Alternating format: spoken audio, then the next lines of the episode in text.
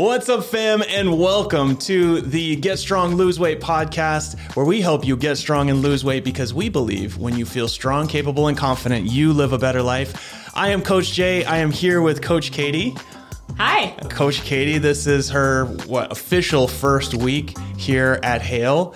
And I thought we'd take a, a, little bit of time to get to know her, get to know her story, because you have some like really interesting bits. and every time I talk to you, there's something new that comes out. But we're excited to welcome her on board, and I thought we'd get to know her a little bit. Awesome. First thing I want to start with is you said you love horse racing. what, what's that about? This is just a hobby of mine that I've picked up on over the years. My family, so both of my parents are from northern Kentucky. Yep. And when I was a kid, we grew up going to Keeneland, which is a racetrack in Kentucky. Yep. And I didn't think anything of it. We would always go and the weather would be cold and we would eat burgoo stew was this thing that they served there and we would watch the horses and go visit them in the paddock and we would bet on the ones with the best names and yeah it was always just a fun thing to do like i always look forward to those weekends and then as i grew up i eventually moved to baltimore and horse racing is huge in maryland there's a really? lot of folks who have farms out there huh. train racehorses out there and then, of course, Baltimore's famous for a race called the Preakness, which is the second race in the Triple Crown series, which a lot of people are familiar with, the Kentucky Derby. Yeah. Anyway, so my friends and I would always go to the Preakness. And then it wasn't really until more recently that I got into actually playing the races. And Yeah. the reason I love it is because there's so many different angles that you can approach betting on a race uh, based on jockeys or following a horse's history and understanding the way that a horse likes to run. Maybe it's a speed horse or maybe Oh it's a man, stomping you're like horse. really into this. Like it's, it's Yeah. really there's so many facets to it, and I think for myself, I have an analytical mind and like a puzzle solving mind. Mm-hmm. Yeah. And to me, every race is a puzzle. So Yeah, yeah, yeah. that's why I love it. Uh, I love it. I love it. All right, so I do have a funny, like, just a quick horse racing story. So we actually went to Golden Gate Fields, is right next to us, for the first time five, six months ago. Had never been before, and they had redesigned it or whatever. So I took the kids out there, and it's like a fun thing to do with the kids. Ah. But we got out there and it was a slow day or whatever. There was just like the gamblers there. And so we just sat off to the side. We're like, all right, we'll put a couple bucks on whatever horses. and we had none of the strategy that you're talking Yes. about. We just, I just said, Hey, Tiger, what number do you want to pick? And we did that for the first one. And I think we, they won second or something. So we won three bucks. It was like, awesome. All right. So then we did one more. And I said, Hey, just pick the number that you want to pick. My son picked number seven, whatever. So Yeah. we go and do the thing. And and we're watching and he's oh number seven. We're like super cheering, whatever. It's like, hey, number seven. Oh, awesome. Let's go cash in. We'll win another five bucks. I think we bet five bucks on this one. So we go and give them our ticket and they give us three hundred and seventy-five dollars. it was just like it was like a 75 to 1 long shot. Oh my god. and that was like his first ever bet. And I was like, Oh man, this is not what I want to be teaching my Oh kids. god.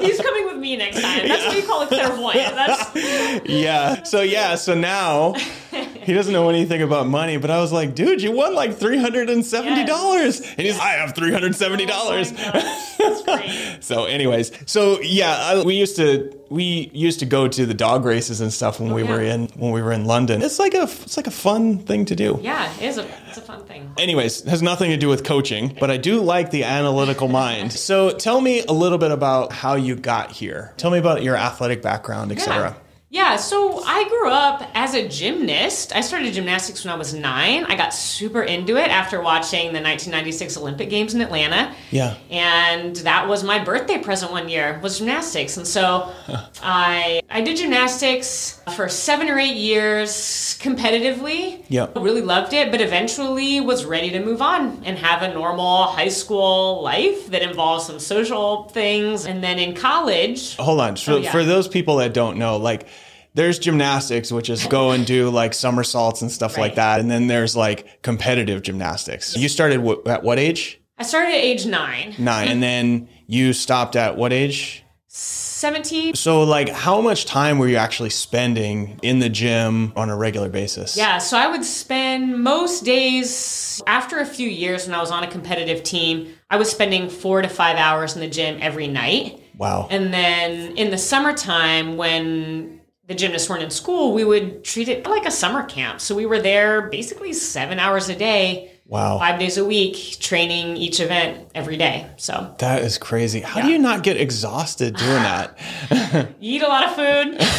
I remember breaking my family's record for the most number of fish sticks eaten in one sitting at 19. So, yeah, you eat a lot of food and you sleep really well. I don't remember being super exhausted. I remember being sore all the time, which Yeah, yeah. not much has changed. Yeah. Yeah.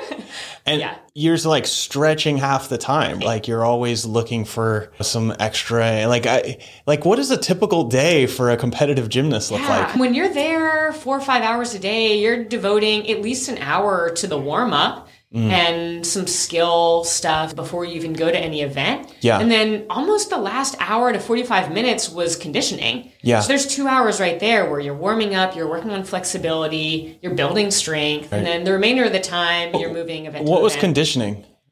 Gosh, we would do a ton of body weight stuff. So push ups. I remember sitting on, like, having my torso off of the end of the vault or off the end of a table while somebody else sat on my legs and we do hip extensions. Oh my God. Yeah, there's tons of them. Yeah. Um, Handstands. We actually even had a cable machine in our gym. So Yeah. we would do like shoulder raises where we would raise our arms on cable machines or pull downs, lat pull downs, that kind of thing. Yeah. That's mm-hmm. insane. Tons of sit ups, yeah, tons of stuff for the core, Yeah. push ups. So all the stuff we do now is like easy.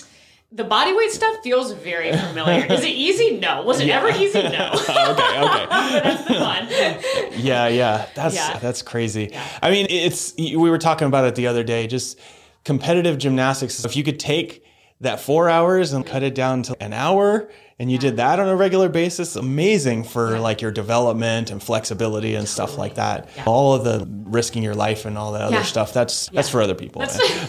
That's definitely where it got scary for me. yeah, yeah Yeah. so you stopped doing that and then what Yeah, and then athletically, I went on to college, and for me, that was a chance to discover a new community and a new form of activity. Mm-hmm. And so I actually found a community in Ultimate Frisbee. nice So I joined my college's Ultimate Frisbee team, and we were a small school, small team, but we had a lot of fun. And it was one of the first times I remember playing a sport where you could be as competitive as you wanted to be, but really the reason everyone did it was for the fun of it. Yeah. And for the movement and perhaps for the parties afterwards, right? Like we had Yeah. a lot of fun. And it was just fun to be exposed to a different way of working out and a different kind of activity. yeah yeah That was college for me. And then I I was always I always loved being active. And so when I was in college, I pursued biology and ecology and forestry, basically with the goal of doing active outdoor work for a living. Hmm. It was basically as close as I could get to being a professional athlete without being a professional athlete, was doing Right. tree work. So after college, my job was athletic. So I didn't do a whole lot. So you did okay. So, so you got into like tree work. Hmm. What, like, how does that even occur to you as a thing to do?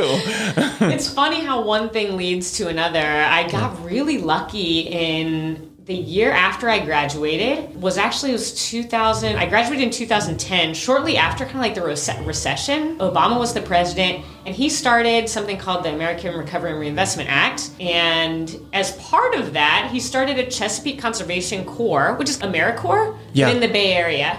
And so I was the very first class of Conservation Corps volunteers, we were called. Basically, we worked for a stipend. Yeah. And I got placed with Baltimore County Department of Forestry. Right. So it wasn't my, I just wanted to do environmental work. I got placed with them. And I, before I knew it, I started learning all about trees and the forest of the mid Atlantic and how to plant them and how to grow them. And Yeah. I fell in love with it. And then when I went to get a master's degree, that's what I chose forestry, just to learn more more about it. So. Yeah. that's how it all started. Yeah. There's like a general theme of, oh, this looks interesting. I'm going to pursue it and like For this. better or for worse. Yeah, No, I love Yes. that. I love that. That's ultimately like how you get all these different mm-hmm. experiences. Yeah. So you ended up like climbing trees for a living. Yep, climbing Yeah. trees for a living. Yeah. Yep. I, I worked for a long time actually planting trees first. So I planted, gosh, I think I did the math one time and it was over the course of seven or eight years or so, it was like 5,000 trees or That's something. awesome. So it was a lot of planting. Yeah. And I even worked with the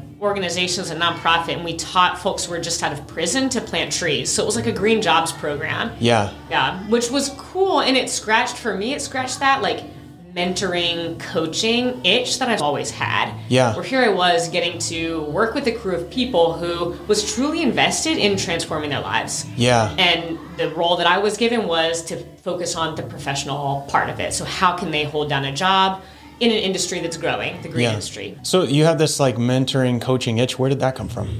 It's a good question, but almost every, even when I was in college playing Ultimate, I became the captain of the team and I started coaching another college team. Hmm. And interestingly, I'm, I'm actually an introvert, which some people don't realize when they mm, like Yeah. can sometimes come off as being extroverted, but inside I'm an introvert. So Yeah, I get that. Yeah. so like none Yeah. of these roles did I ever put my hand up and say, "Hey, I want to be coach or I want to be captain." What happened was people on the team would basically nominate me for this role. Hey, I think you should be the coach. I think you should be the captain of this team. Yeah. Yeah. And that was scary for me. I remember my first time captaining and coaching was I was super nervous. Yeah. But yeah. the fact that folks had that faith in me made me feel like, okay, I have something to contribute. Yeah, yeah. So you're just always looking for ways to help, and people recognize that, and they're like, "Yeah, you'd be great at this." Oh, I have, yeah. I think like fundamentally, I'm just so fascinated in what people can achieve. And oftentimes, people don't really believe that they can achieve what they truly can. And so being able to like hold that vision for somebody has always been yeah, just like a fun and special thing for me. Mm, that's amazing. Wow, I couldn't have said it better. Okay, so then you're doing this sort of tree thing. How'd you find your way into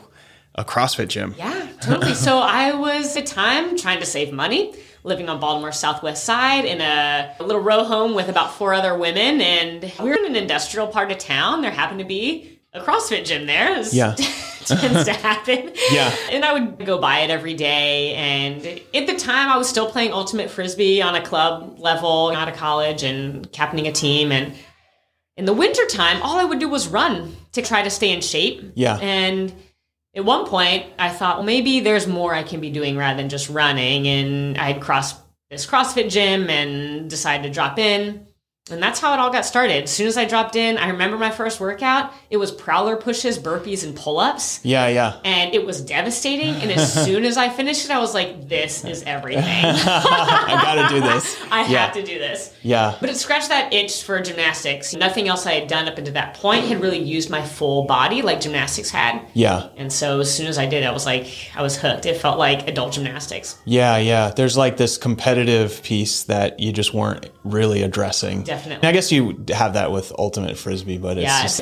Yeah, it's a little different. Yeah, there's not, not as much suffering. Yeah. So, how did you become a coach? Yeah. What was that process? Yeah. I started, so I started classes in 2012 Yeah. and moved to the gym where I started coaching in 2015. And it happened organically. After a couple of years of being there, one of the owners there approached me and asked if I wanted to start trying to coach. Yeah. And I said sure. So we I got I got my level 1 and then started coaching right away from there. Yeah. How long have you been coaching? So since 2017 would be 5 years. Yeah. And and what do you love about coaching? We talked about this a little Yeah. bit, but what do you love about it? Like what draws you back to this? Because now you've moved across the country to do it full time, right? yeah. Gosh, there's so many things that I love about it. I think for me, one of the best is seeing people when they walk in, oftentimes are carrying the baggage of the day, whatever stress they're holding from the night before or that day at work or whatnot. And oftentimes, like just reading body language, usually it's you might get a little bit tired, you might get head down, you might Yeah. get some mumbling hello to the other folks. Yeah. And as you wake them up through the class, hold them to be totally present in that class and then coach them to achieve a win that day, whatever it looks like for them. Yeah. Maybe it's just moving for 60 minutes.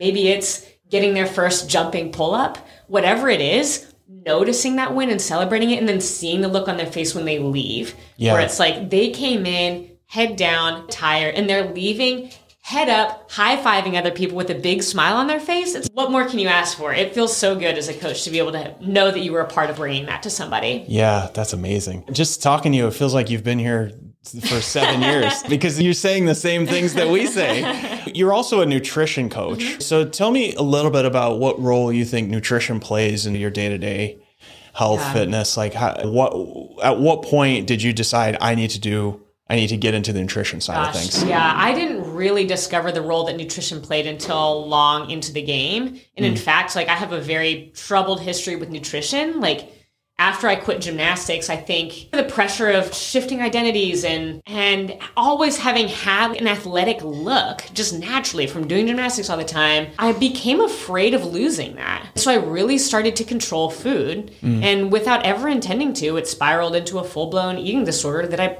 really spent about 10 or 12 years digging my way out of. Mm. And it was actually only when I heard John Berardi on a podcast. Yeah. John Berardi is the founder of Precision Nutrition. Yep. And I heard him speak in such plain, down to earth language about nutrition that it just lit a light bulb in my mind because up until that point, with all the information there is out there about nutrition, I always felt like I had to be on some diet in order to be successful or feel mm. good about mm. what I was eating. Yeah. And it wasn't until I heard him talk plainly about being good 80 for 85% of the time and not restricting foods but actually including all food just mm. lit a light bulb in me. Yeah. And and as soon as I started practicing that in my daily life, I realized how powerful it was, Yeah. how much better I felt moving, working out, and how many people were like me Yeah. that had that same concept of healthy, quote unquote, healthy eating Yeah. being this thing that requires this elaborate plan and Yeah. restricting entire food groups and Yeah. intermittent fasting and all these things. And actually, it misses the mark for Yeah. a lot of people. if that's your only focus yeah Totally. yeah, absolutely it's interesting i think with our food environment here in the states like if you don't want to be obese you have to have some sort of level of control mm-hmm. over the hyper palatable Yes. foods and stuff that are available Yes. but you don't have to control everything Yes. and that's really the piece that's a struggle for people it's i'm either on it Yes. or i'm off it Yeah. And it's until you find that middle ground it's going to mess with you A hundred percent. Yeah. And so many people struggle with that. If they eat a piece of cake for their kid's birthday, now they feel like they've lost the day. Yeah. And then the rest of the day they say, fuck it, I'm gonna have six beers, I'm gonna have a whole pizza Yeah, because yeah. I've already lost. Yeah. Rather than just saying it's okay to have a piece of cake once in a while, get back on the game tomorrow. Yeah, absolutely. My wife said something. She's also a nutrition coach here. Yeah. She said something like, I'm never going to do a diet that doesn't allow me to have cake at a wedding. Because at one point, we went to a wedding and she couldn't have cake because we were on some sort of diet. Yeah. And she's I'm never doing that again. Yeah. Because it's just, what's the point? Yeah. like, you don't have to eat the whole cake. Yeah. But it's just, what's the Yes. point if you can't have cake at a wedding? Now, if you go to weddings five times a week, maybe you need a better way to Yeah. handle it. a lot of good friends. yeah, exactly. that's a or you're a wedding photographer Yeah, maybe. yes. But yeah, yeah, I think that that's a great way to think about it. Yeah. And once you started making those changes, Mm-hmm. did you notice a difference in sort of your own fitness and performance? Yeah, and it's one of those things that I wish I could say there was some shift that happened overnight, but the reality is it wasn't. And actually, for most people I've coached, it doesn't happen overnight. Yeah. So, yeah, I noticed a shift, but that shift came on the scale of like, all right, two years and three years in, Yeah. which I think it's a mindset shift, that mindset of getting out of black and white thinking. Yeah. Which so many people, myself included, just become locked in. Yeah. But once you get out of that black and white thinking, there's such incredible f- both freedom and ownership of your nutrition. So Yeah. confidence in being able to make choices that I know are going to make me feel good Yeah. was really the biggest difference. Yeah, Yeah. yeah. It's interesting, like the idea of the way I think about diet is like an experiment. If you're on any kind of diet, it's an experiment. Yes. Yeah. Your nutrition is what you do on your day to day basis. Mm-hmm. So you might do four weeks of something, or mm-hmm. six weeks of something, or eight weeks of mm-hmm. something. But if you're gonna, if your plan is to do that for the rest of your life, Yeah. like Yeah. you got to treat it as like an experiment, or I'm going through a season. Yes. You, it's it's really tough Yes. to stick to anything like that for the rest of your life. Totally. You want to try new things and Yes. et cetera, et cetera. Yeah. It's just you have to have guardrails to Totally. that are that make sense for you. yeah, to jumpstart. Yeah, absolutely. It makes sense to play around with different. It's all learning. Yeah. know? Yeah, yeah. Okay, so you've been doing all of this coaching, you've done some nutrition coaching, you moved different places on the East Coast. Why are you now here in California Yes. with us? Gosh, why are you in California? It's like, I hear well, bad things about the weather's-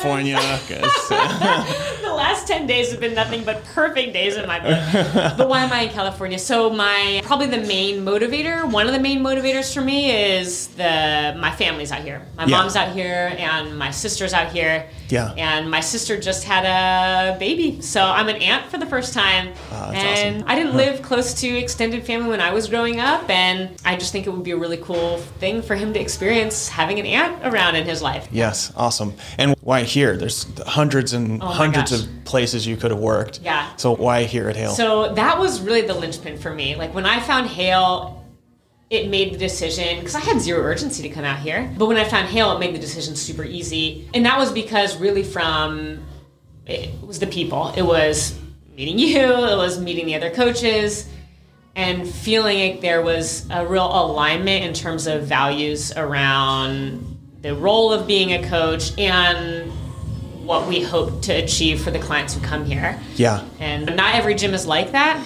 So it felt super refreshing to be having those conversations and to feel like this is a place where not only I could contribute, but I could learn, I could grow here. Yeah. So Yeah, this is one thing I sometimes tell folks that come in here is I've been to probably a hundred different gyms just in my travels, just going to different places. Mm-hmm. And I just encourage people to try different places because you guys don't know how good you have it here. Uh-huh. like Yeah. it's pretty good. Yeah. And the coaches really do care and folks like yourself who really do the work and have been through some of the stuff and can say, hey, this is what's worked for me. Not just, hey, I read this in a book and you should try it. Mm-hmm. And that stuff makes a difference mm-hmm. in your overall sort of health and, Yeah. and fitness. So yeah, I used to be super nervous about sharing some of the story, like some of my story, but then you realize like when you share that stuff, you actually can connect with people. Yeah. Um, because a lot of people have gone through stuff like that too. yeah, Yeah. it's actually the only thing that people remember. I can tell you that, you know, you need to eat whatever more broccoli and spinach. But if I tell you a story about how when I started eating more broccoli and spinach, I was Yeah. able to do my first pull up, Yeah. then you're going to remember that story versus the recommendation. Totally. Yeah. All right. We are, by the way, the Feelings Mutual, we're super excited to have you here. It's been, it's just like absolutely a natural fit having you come in here with your experience, your background, and just like your enthusiasm to, to help people. That's what we're all about. Oh, I appreciate it. It's it's been awesome so far. I'm excited. The last question What is the best piece of advice that you've ever received? That's a great question. Best piece of advice. I think so. I spent a, okay. Quick little story. I spent a bit of time after high school on a trail crew. I was doing trail maintenance in Southern Oregon, part of a ten person crew, and uh, and the crew leader was a female leader named Juliet. And a lot of part of the crew was she would cut down trees and then we would clear them off. And it was a way of doing maintenance along this trail. Well, every night she used to read The Alchemist to us as we like laid awake in our tents. Yeah. And there was something profound about the thrust of The Alchemist. Is it's about the journey, Yep. which sounds cheesy, but at the end of the day, it's something that I've carried with me, which is you can have a destination in mind.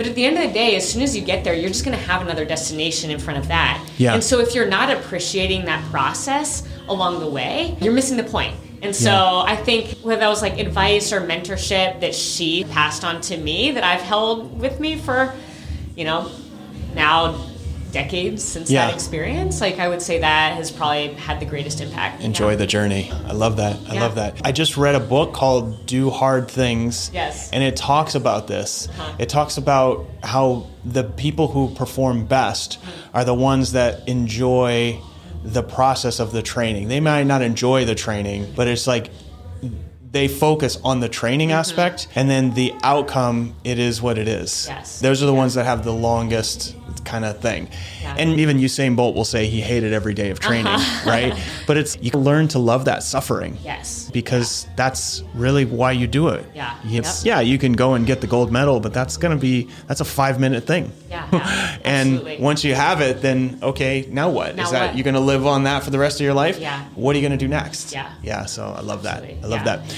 So if people wanted to find out more about you Sure. or learn more what you've what you've done, how would they contact you? You can contact me at katie at halefitness.com. Feel free Yep. to shoot me an email. I'm also on Instagram at Katie Beecham.